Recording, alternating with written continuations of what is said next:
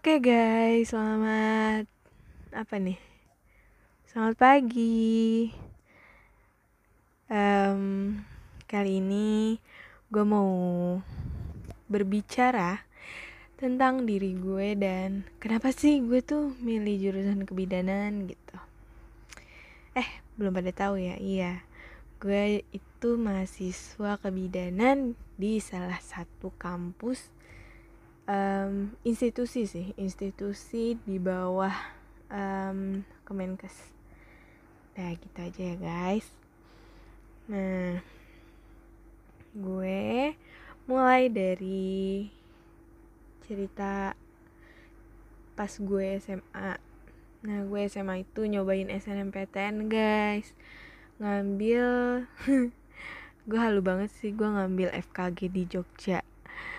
Gue yakin pasti nggak dapet.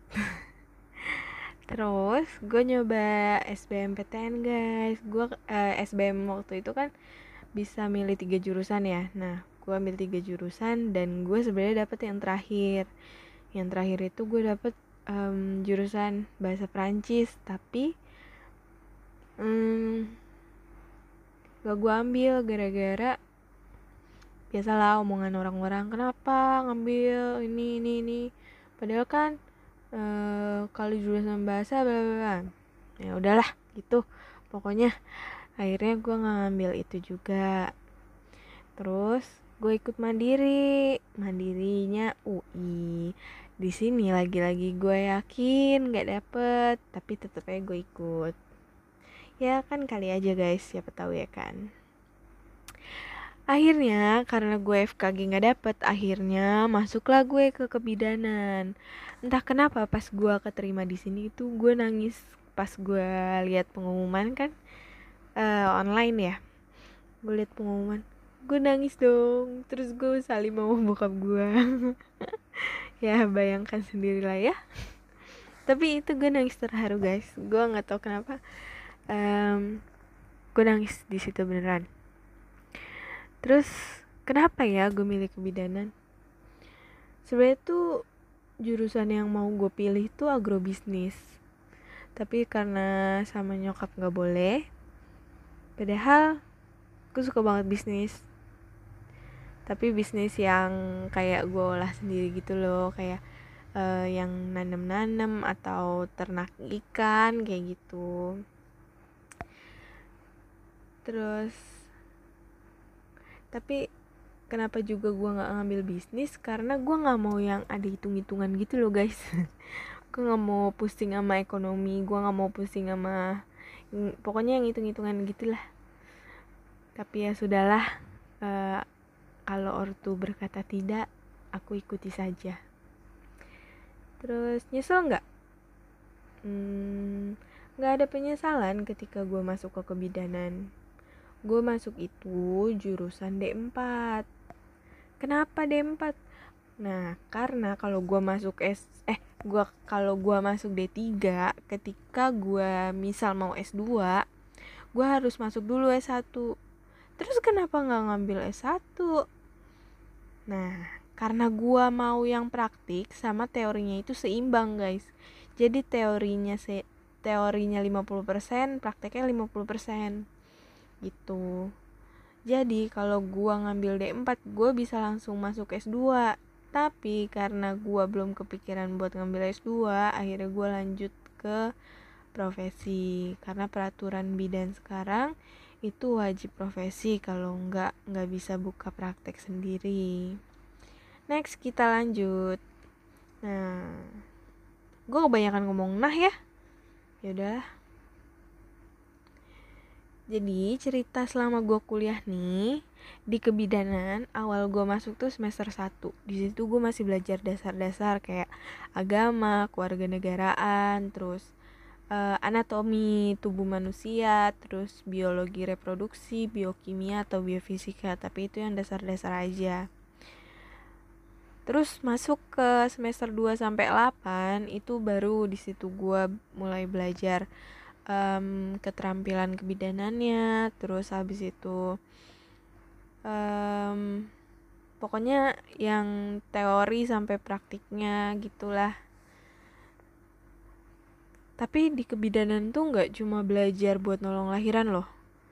Karena uh, di situ gue juga belajar gimana caranya komunikasi yang baik ke pasien terus cara memberikan perhatian ke ibu hamil bersalin nifas. Karena tuh ketika proses bersalin tuh karena kalian pasti belum uh, ngeliat gimana caranya orang lahiran dan gimana keadaan mental ketika orang lahiran tuh jadi ya udahlah begitu pokoknya ya. Ntar gue ke mana-mana nih. Nah terus uh, penggunaan teknologi dalam bidang kebidanan juga terus peraturan-peraturan terkait kebidanan. Bidan juga punya etiko legal loh guys. Jadi kode-kode etik di kebidanan juga ada. Juga kalau lagi bencana apa yang harus dilakuin terus uh, persiapan apa yang harus disiapin kayak gitu by the way di setiap akan pergantian semester itu setiap semester 1 akhir semester 2 eh uh, tapi ketika semester 3 baru gue turun lahan gitu. Jadi pas di semester 3 gue baru turun lahan. Nah, di situ eh, lahannya tuh kayak bidan praktek mandiri, terus puskes, terus RS, tapi yang eh, MOU atau kerja sama-sama kampus kayak gitu. Sebenarnya kalau gue jabarin banyak ya cerita-cerita ketika gue lagi dinas. Tapi gimana ya kalau diceritain banyak juga nanti kalau mau diceritain bilang aja ya guys biar gue cerita oke okay. eh tapi kalau kalau inget ya kalau nggak inget ya udah. Tapi ketika gue dinas itu gue belajar gimana caranya komunikasi dengan orang lain tanpa membuat dirinya sakit hati. Gimana caranya gue komunikasi sama ibu yang lagi teriak-teriak mau lahiran. Kayak gitu guys. Eh tapi kalau gue sama temen sendiri tuh omongan gue nyelkit guys. Maafin ya. Terus gue belajar gimana caranya ikhlas ngebantu ngerawat pasien ketika dia dirawat di entah puskes atau rumah sakit atau klinik bidan pokoknya kayak ngerawat keluarga sendiri deh gitu yang paling penting tapi ketika lu lagi di pasien lu harus teliti. Kenapa? Karena kalau ada kesalahan itu ada tiga kemungkinan kalau dia nggak sakit cacat ya meninggal. Itu yang harus jadi pertimbangan ketika lu lagi di lahan dan lu berhubungan sama nyawa orang kayak gitu guys. Itu yang selalu ada di pikiran gue kalau lagi gue dinas. Makanya gue selalu was was kalau ada ibu-ibu yang teriak-teriak kesakitan. Akhirnya gue tanya kenapa tapi ibunya ya udah pokoknya begitu ya. Oke kita next lagi guys. Di kebidanan itu nggak melulu nggak melulu ya nggak melulu lu harus nolong lahiran harus periksa hamil harus pasang KB harus ini itulah pokoknya yang tentang kebidanan banget. Enggak di kebidanan gue juga belajar gimana jadi entrepreneur bahasa gaulnya ya kan kayak yoga hypnobirthing baby spa or moms mommy spa. Ini tuh bisa jadi lahan bisnis buat bidan. Kita dilatih dan kita dapat sertifikasi untuk uh, membuka si treatment ini. Gue bisa percaya sama maksudnya kenapa gue bisa percaya sama pelatihan baby spa and mommy spa ini? Karena gue pikir karena kita bidan kita punya basic ketika kita mijit ini apa efeknya apa gunanya kayak gitu guys. Ini gue cerita ya bukan promosi oke? Okay? makanya gue bersyukur banget bisa belajar jadi entrepreneur di kebidanan ini. Tapi karena gue belum lulus gue entrepreneurnya beda guys kalau sekarang yang lagi gue jalanin bukan terkait di bidang gue sih. Eh ada juga ding um, gue buka gue buka apa baby and mommy spa hehe. Tapi masih kecil-kecilan lah belum terlalu besar. Kalau sekarang yang lagi gue pegang yang benar-benar gue pegang itu gue lagi mengembangkan sistem hidroponik atau um, hidro itu kan uh, air. Jadi kayak uh, tanaman tanaman tapi dengan menggunakan media air bukan tanah guys. Karena gue tertarik banget sama sistem hidroponik ini dari semenjak gue akhir kuliah tuh.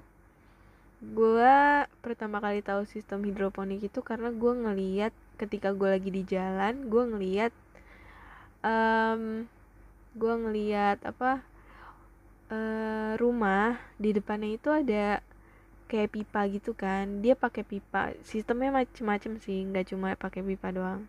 Ada yang sederhana. Nah gue pakai yang sederhana karena gue nggak mampu beli pipanya itu. Gitu guys. Jadi ke hidroponik ya guys ngomonginnya. Ya udah. Um, oke. okay. Next kita bakal ngomongin apa lagi nih? Kasih gue saran. Jangan lupa. Uh, by the way thank you udah mau nemenin gue ngoceh. Dan see you in the next podcast Dimon. Bye bye